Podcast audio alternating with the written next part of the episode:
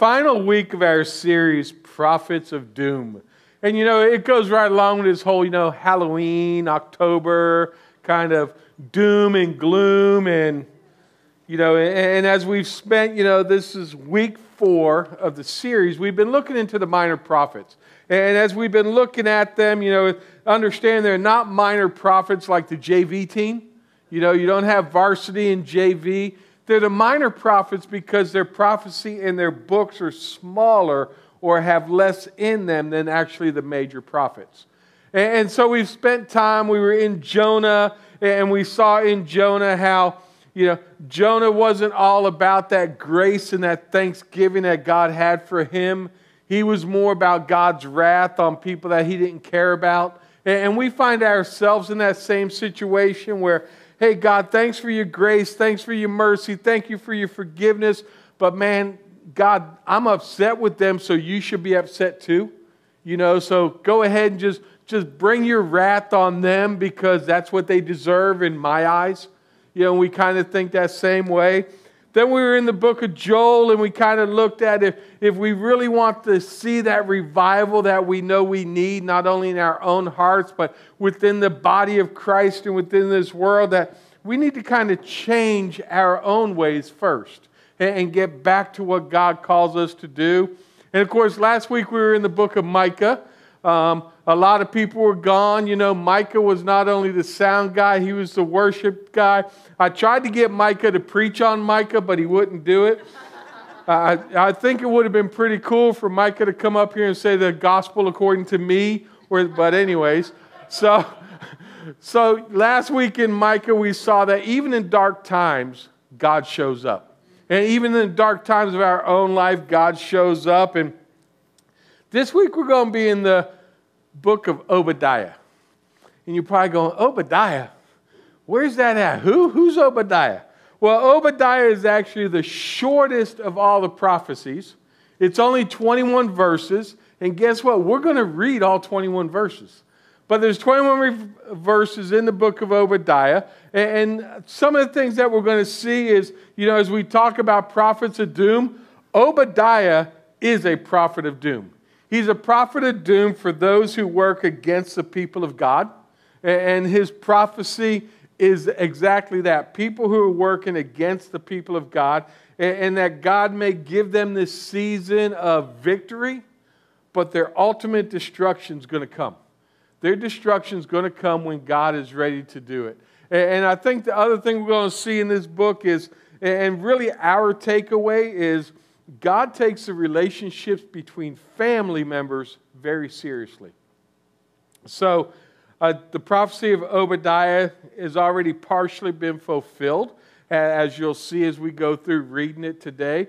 Um, so, it's neat when you're able to look back at God's word and you're able to say, man, look, this has already come to fruition. So, it can help us to guess what? The rest of it's coming.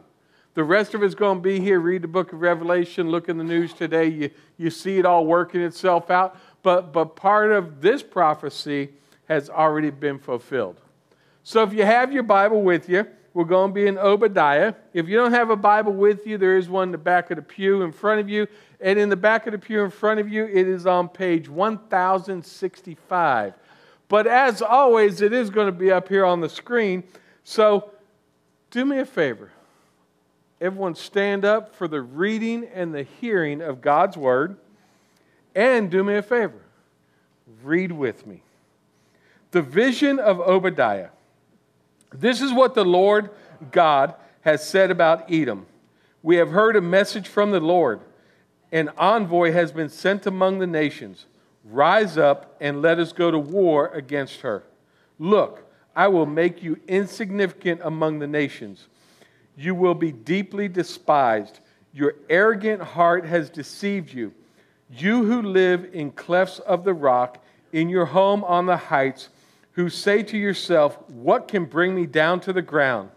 Though you seem to soar like an eagle and make your nest among the stars, even from there I will bring you down. This is the Lord's declaration. If thieves come to you, if marauders by night, how ravaged would you be? Wouldn't they steal only what they wanted? If grape pickers came to you, wouldn't they leave some grapes? how Esau will be pillaged, his hidden treasures searched out. Everyone who has a treaty with you will drive you to the border. Everyone at peace with you will deceive and conquer you. Those who eat your bread will set a trap for you. He will be unaware of it in the day. This is the Lord's declaration. Will I not eliminate the wise ones of Edom and those who understand from the foothill country of Esau? Teman, your warriors will be terrified, so that everyone from the hill country of Esau will be destroyed by slaughter. You will be covered with shame and destroyed forever because of violence done to your brother Jacob. On the day you stood aloof, on the day strangers captured his wealth, while foreigners entered his city gate and cast lots for Jerusalem, you were just like one of them. Do not gloat over your brother in the day of his calamity. Do not rejoice over the people of Judah in the day of their destruction. Do not boastfully mock in the day of distress. Do not enter my people's city gate in the day of their disaster. Yes, you. Do not gloat over their misery in the day of their disaster, and do not appropriate their possessions in the day of their disaster. Do not stand at the crossroads to cut off their fugitives, and do not hand over their survivors in the day of their distress. For the day of the Lord is near against all nations. As you have done, it will be done to you. What you deserve will return on your own head. As you have drunk in my holy mountain, so all the nations will drink continually. They will drink and gulp down and be as though they had never been but there will be deliverance of Mount Zion, and it will be holy. The house of Jacob will dispossess those who dispossess them. Then the house of Jacob will be like a blazing fire, and the house of Joseph a burning flame, but the house of Esau will be stubble. Jacob will set them on fire and consume Edom. Therefore, no survivor will remain in the house of Esau, for the Lord has spoken.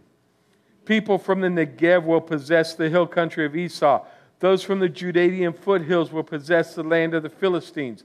They will possess the territories of Ephraim and Samaria, while Benjamin will possess Gilead.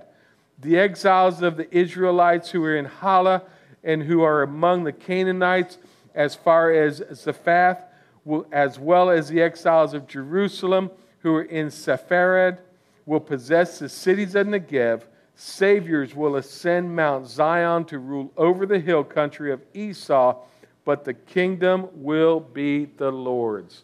Amen. Man, that's a lot, isn't it? Yes, it is. Wow. But you know, there is something about standing and reading and hearing the Word of God.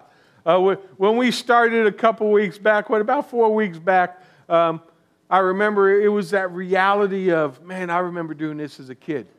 And there's some about giving reverence to God as you read His Word, and not only the reading, but the hearing of His Word. And, and as we've read through the book of Obadiah, you probably heard some names that you probably remember Esau, Jacob, Edom. Well, basically, Obadiah is the culmination of a long, ongoing family feud. It's a family feud that started way back in the book of Genesis and it continued all the way up through into the New Testament. And, and, and it's a sad story. And, and really, if you got to recall it, you got to take time. And I'd encourage you, go back and read Genesis 25. Uh, in Genesis 25, verses 21 through 34, you actually see the story of Esau and Jacob. And then, of course, if you move on in the book of Numbers, chapter 20, verses 14 through 21, it actually talks about Edom's refusal to allow Mo- Moses to pass through and the Israelites to pass through. Now, we'll cover a little bit of it, but I want to encourage you take time and go back and read through it because it gives you the full gist of what really happened and what Obadiah was actually prophesying for. And, and you think about just to go back and back in Genesis 25, uh, you see Isaac pleading to the Lord. He's pleading to the Lord for, on behalf of his wife Rebecca. Uh, Rebecca couldn't have children, so Isaac went to the Lord and, and Lord, yeah, asking for Rebecca to get pregnant, and she actually does get pregnant. She gets pregnant with twin boys. And, and, and while she's pregnant, you know, the, the boys are being boys, and they're even tussling inside, inside the womb. There's a, issues with them inside the womb. And, and she really wonders about it, and she actually asks the Lord, and, and Lord, what is going on? You know, you've given me this child, you allow me to bear children, and, and there's something going on. And, and actually, God tells her, the sons in your womb will become two nations. From their very beginning, the two nations will be rivals. One nation's going to be stronger than the other, and the older son will serve the younger son. And, and this continued, this battle between Esau and, and Jacob, to the point that even when Esau was born first, when they pulled Esau out, Jacob was holding on to his heel. He, he wasn't about to let go. He didn't want to give up. He continued his battle on. And, and then what happened as they grew up, Esau kind of became this outdoorsman. You know, he was a hunter, he was a provider, he was outside. And Jacob, Jacob kind of enjoyed being at home and, and was very even tempered or even keeled. So they were total opposites. So you can tell they definitely weren't identical twins. Uh, and, and, they were total opposites in what they did. And then one day, Esau comes home from being out hunting.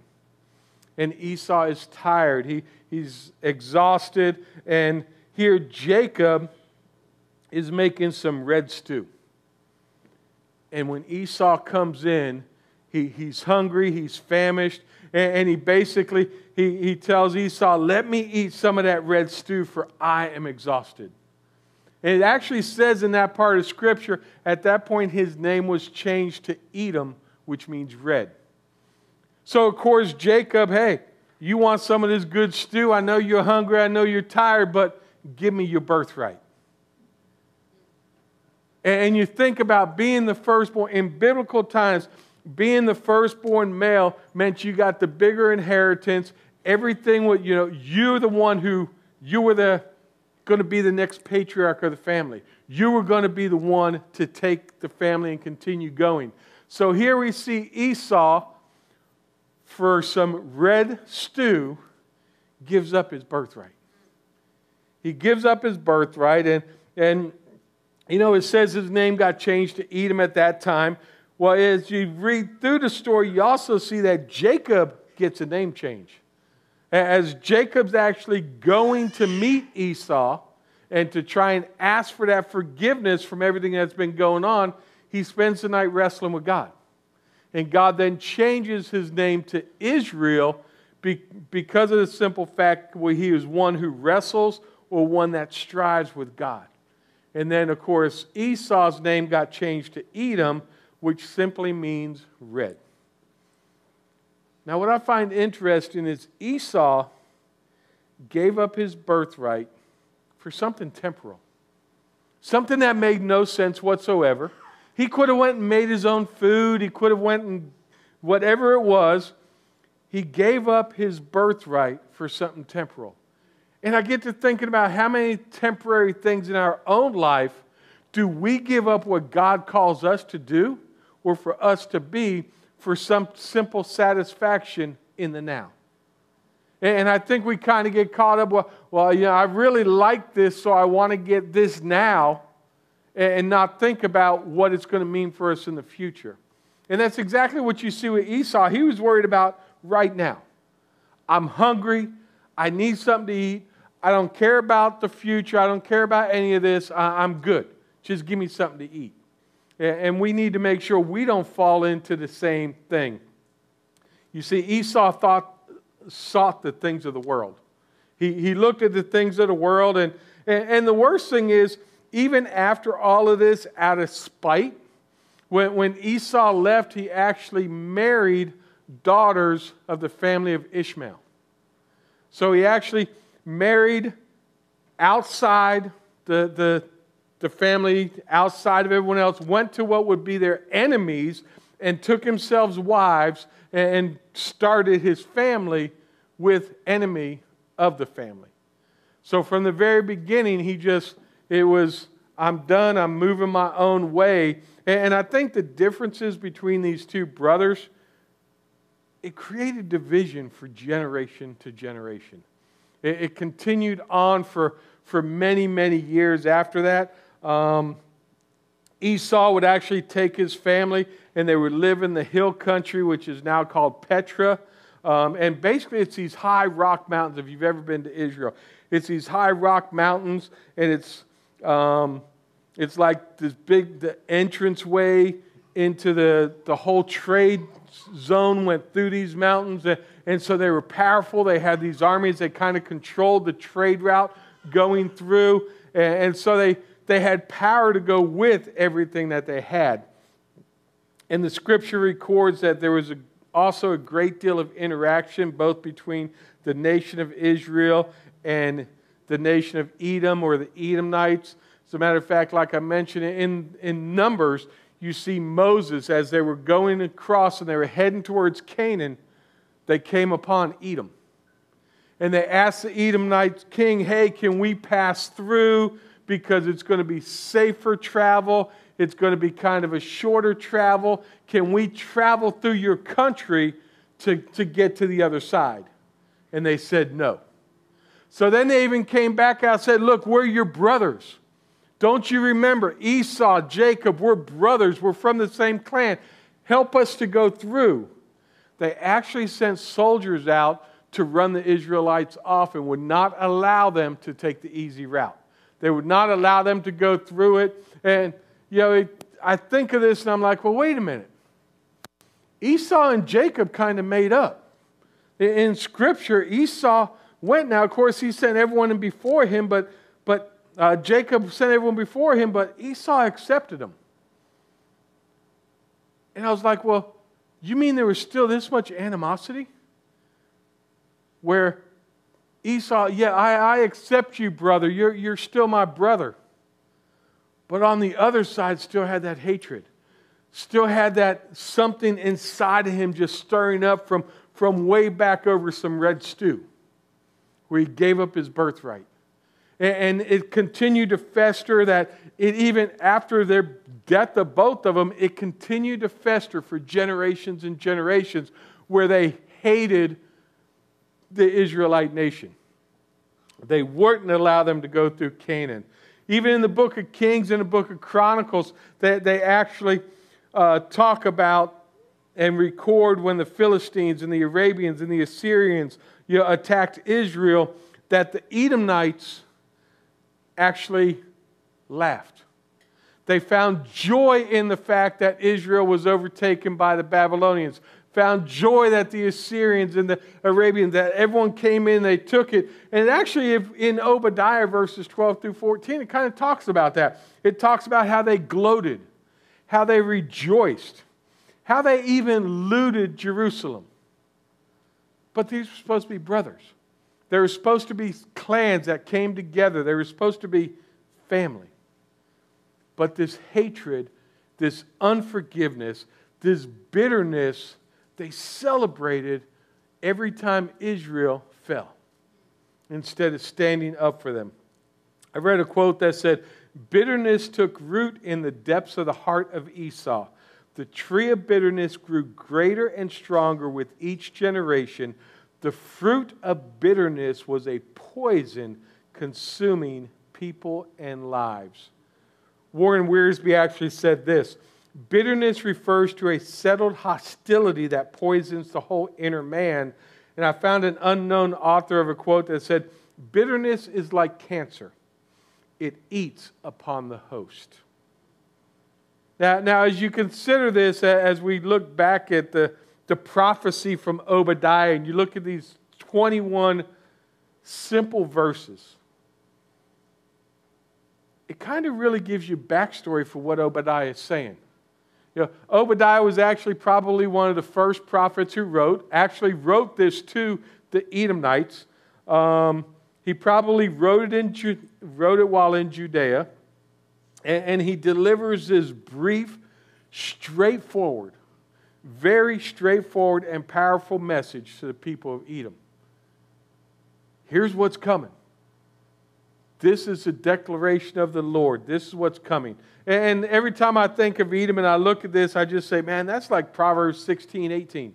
They lived out pride goes before destruction and haughtiness before the fall. Because that's exactly what the Edomites were. They had all this pride that they gloated, they laughed, they didn't care what was happening to their brother Israel because they didn't care. They had all this pride. They had the, their hill country. They were up on side of the mountains. No one could get to them.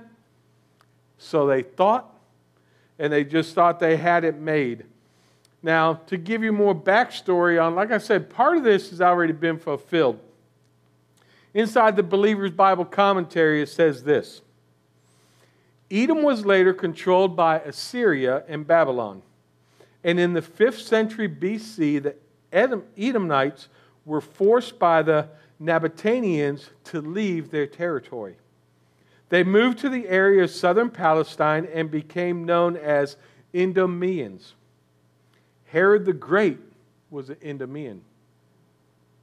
And if you know anything about Herod the Great, he became the king of Judah in Rome around 37 BC. So, in a sense, the enmity between Esau and Jacob was continued when Herod attempted to murder Jesus. The Idumeans participated in the rebellion of Jerusalem against Rome and were defeated along with the Jews by Titus in AD 70. Ironically, the Edomites applauded the destruction of Jerusalem in 586 BC, but they actually died trying to defend it in 70 BC, and after that time were never heard of again. As Obadiah predicted, they would be cut off forever, and there would be no survivors remaining from the house of Esau. God's word coming totally to fruition. Now, like I said, this is part of it.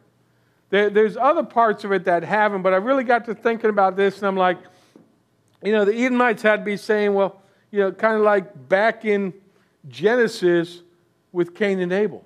When Cain, am I my brother's keeper? Well, yes, they should have been. Do you think the Edomites should have been watching out for Israel? Do you think maybe when all these other countries attacked, they should have helped them? More than likely, yeah. I would say yeah. Because that's what we do as brothers and sisters, right? We watch out for each other. Even if we don't get along, we watch out for each other. Uh, one of the things I can always remember growing up were, you know, three sisters and, and me as the only boy. Man, my, you know, my sisters would always get on me about something, but let someone do something more than my sisters. It was on. It was on. It was like, I don't care what I have to do, I'm going to protect my family. I'm going to do whatever it is. raising our own kids. My son knows, Dalton, don't mess with his sisters. I may, he may not get along with his sisters all the time, but man, don't cross one of his sisters. Because Dalton's named Bull for a reason. He's coming. But we all do the same thing. And sometimes we get so caught up like the Edomites. Oh, well, that's their problem. It's not my problem.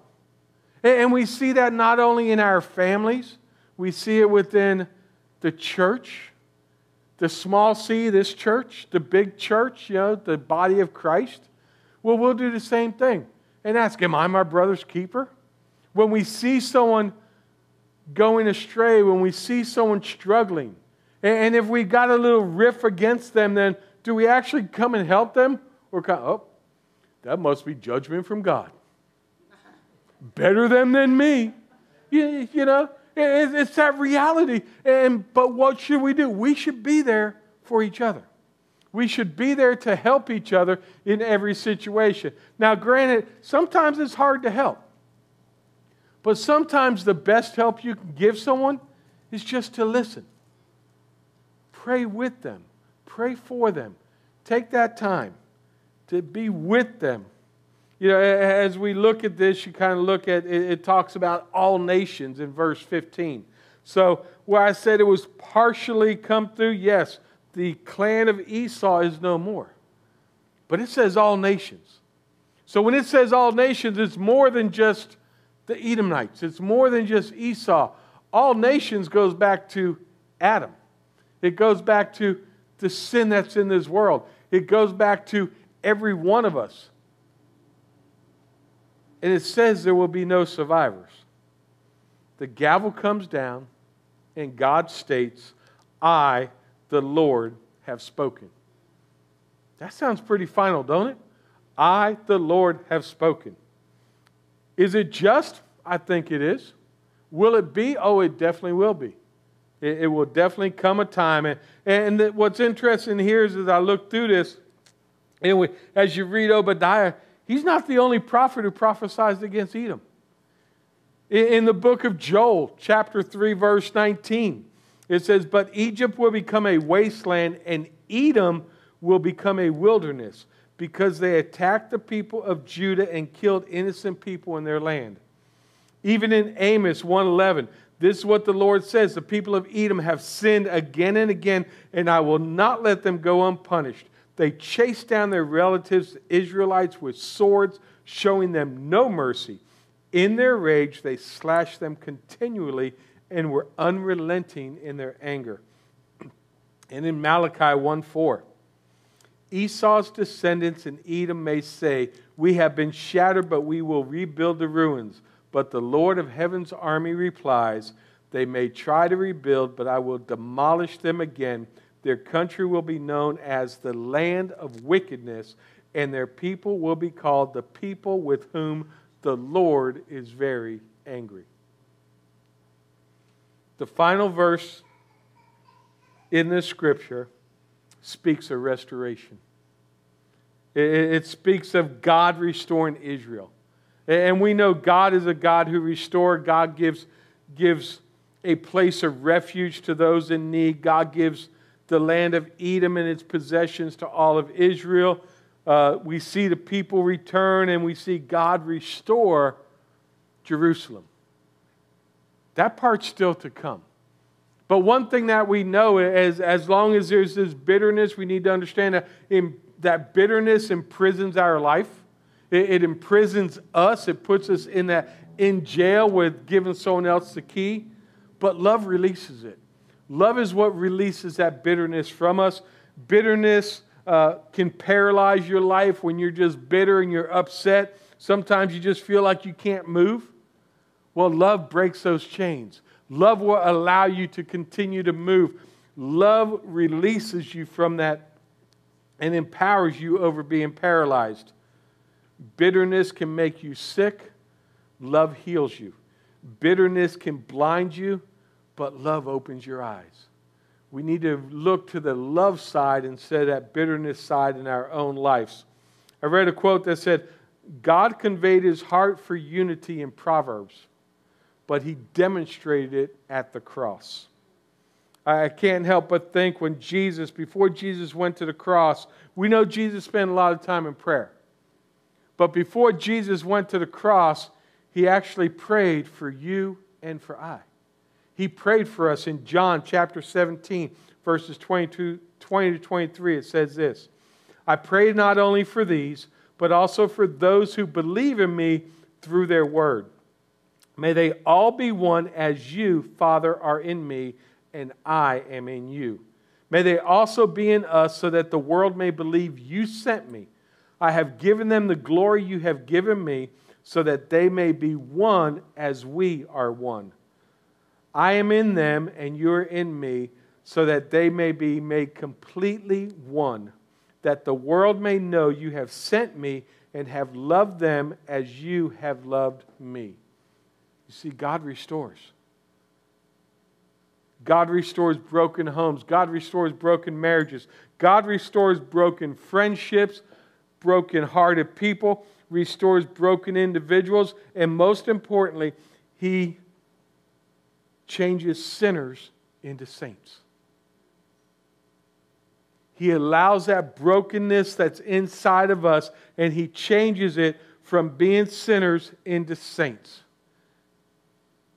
And, like last weekend, I actually, one of the talks I gave on the, the retreat weekend, I actually said, you know, as we think of a saint, a saint isn't someone who just walks around all day mumbling prayers. with their head down, wearing sackcloth, walking around. That's not a saint. A saint is a sinner who has been saved. A saint is a sinner who has been forgiven. And that's what we get in Jesus Christ. That's what we got right here. He prayed for us that we would know Him, and He prayed to take our brokenness in ourselves and turn us into be who He called us to be. God restores. If you think about your own life, God has restored each one of us. And He willingly went to the cross on Calvary to restore our brokenness in us. So, as you think about that, what right do we have to hold a grudge? We really don't, do we? But man, it's fun to hold on to a grudge, isn't it? Man, it's fun, man. Oh, I'm just mad. I can't believe on July 2nd, 1935, you did this to me. I wasn't alive then. Y'all know what I'm talking about. You, you bring it up out of the woodwork. Man, I remember on this day, I remember you said this and this what you were wearing. All of a sudden, we all have this Sheldon mentality. We, we photogenic, we remember everything. Some of us better than others. And all of a sudden it's like, what? I don't even remember what I had for lunch yesterday. But let me tell you, I can't remember what I had for lunch yesterday, but I remember this one time when John did this. Well, I remember when Mike did this.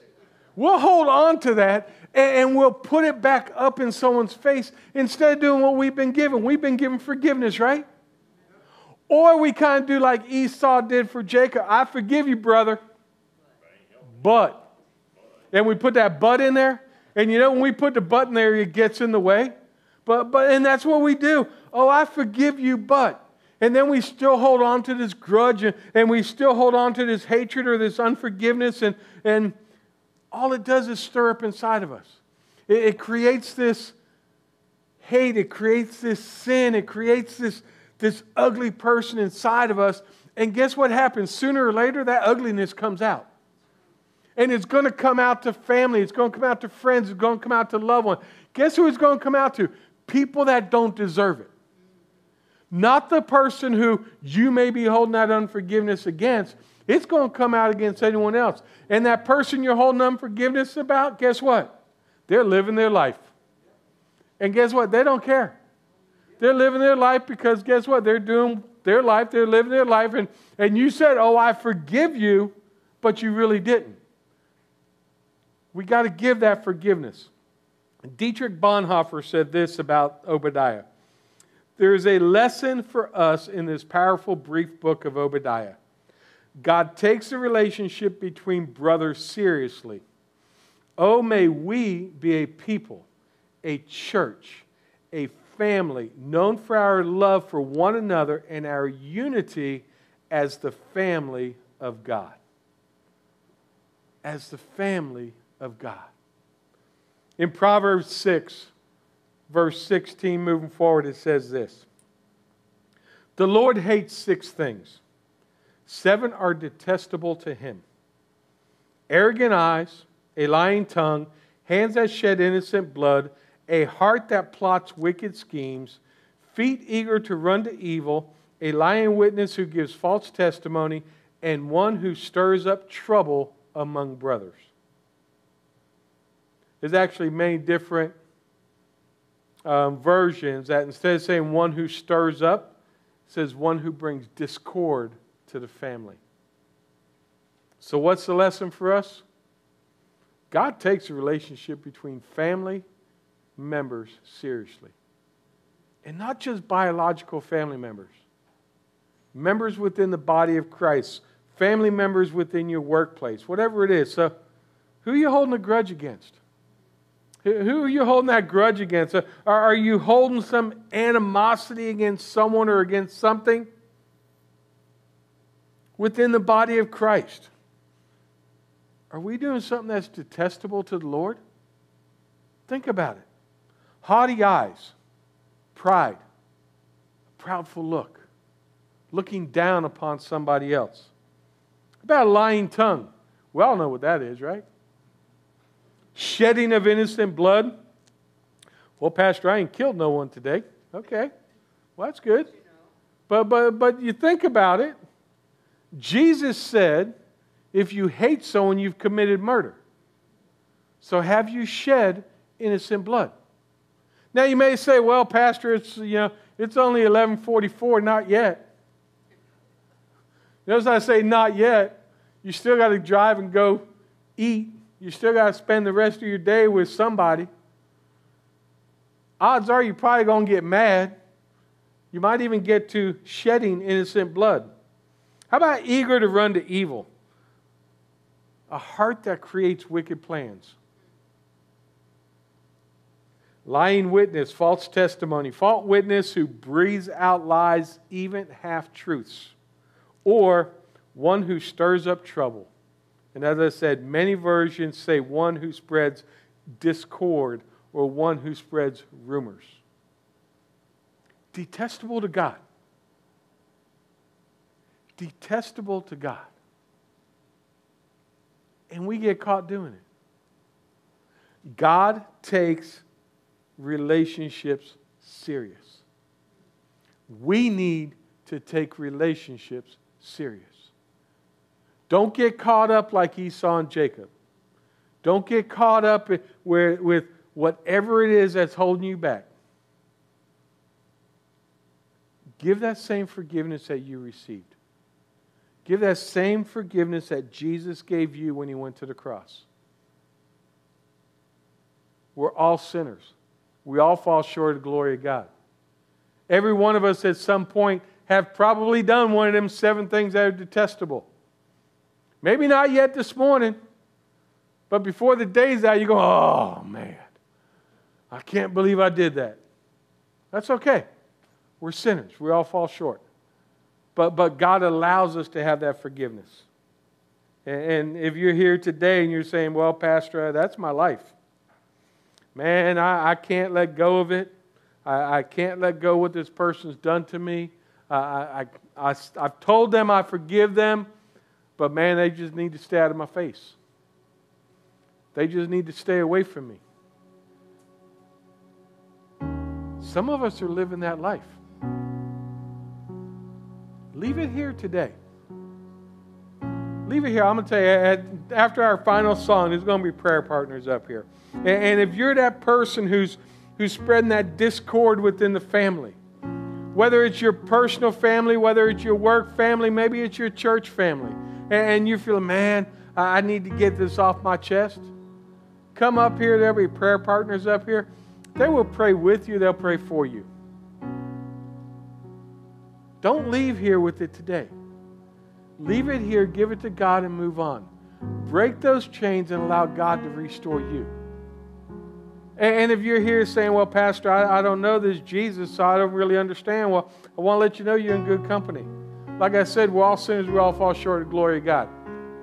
If you're waiting to get it right, it's not going to happen because we're all sinners. Even those who are saved, we're still sinners. We still sin. Hopefully, our sin isn't what it used to be, but we're still sinners. But yet, God showed His love for you that yet while you were still a sinner, Christ died for you.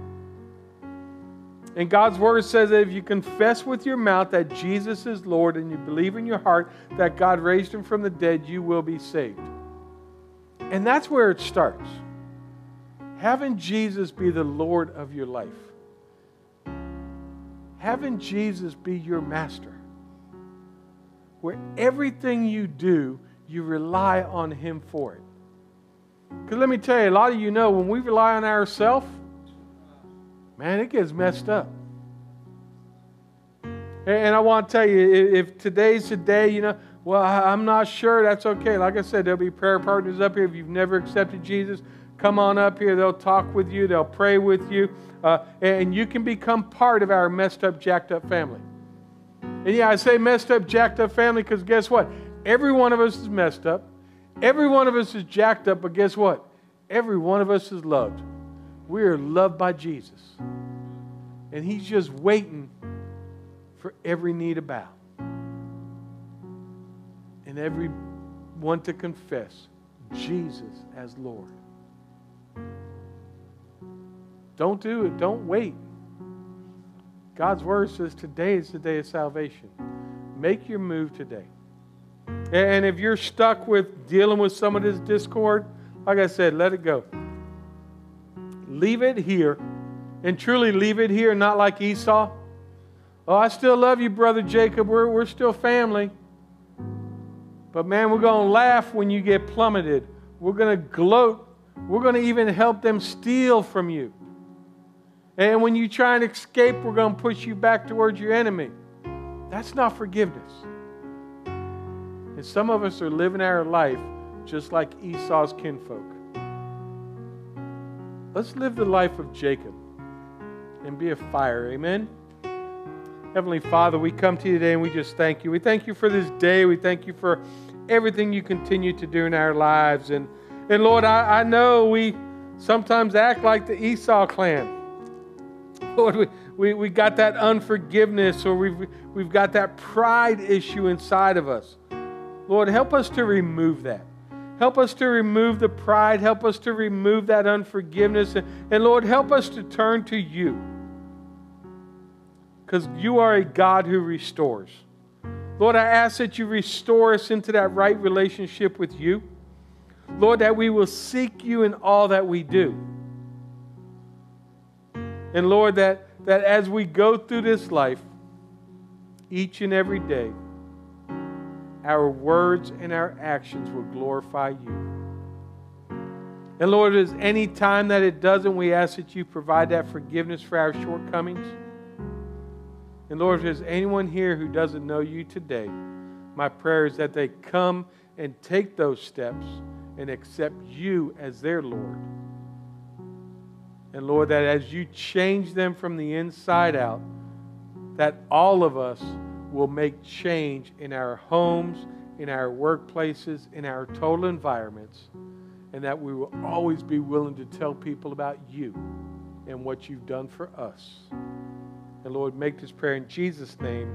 Amen. Hey, thanks again for joining us here today at FBC Lantana for Church Online. And, and, and if, if you enjoyed what you saw today, I'd just like to ask you to go ahead, go to our website and, and help support this ministry as we try and outreach and reach the lost for Jesus Christ. And you can just go to our website, fbclantana.com slash give, um, and you can make an online donation right there. Again, I encourage you to get connected to a local church, and especially if during this message you felt compelled to accept Jesus as your personal Lord and Savior, definitely go tell somebody.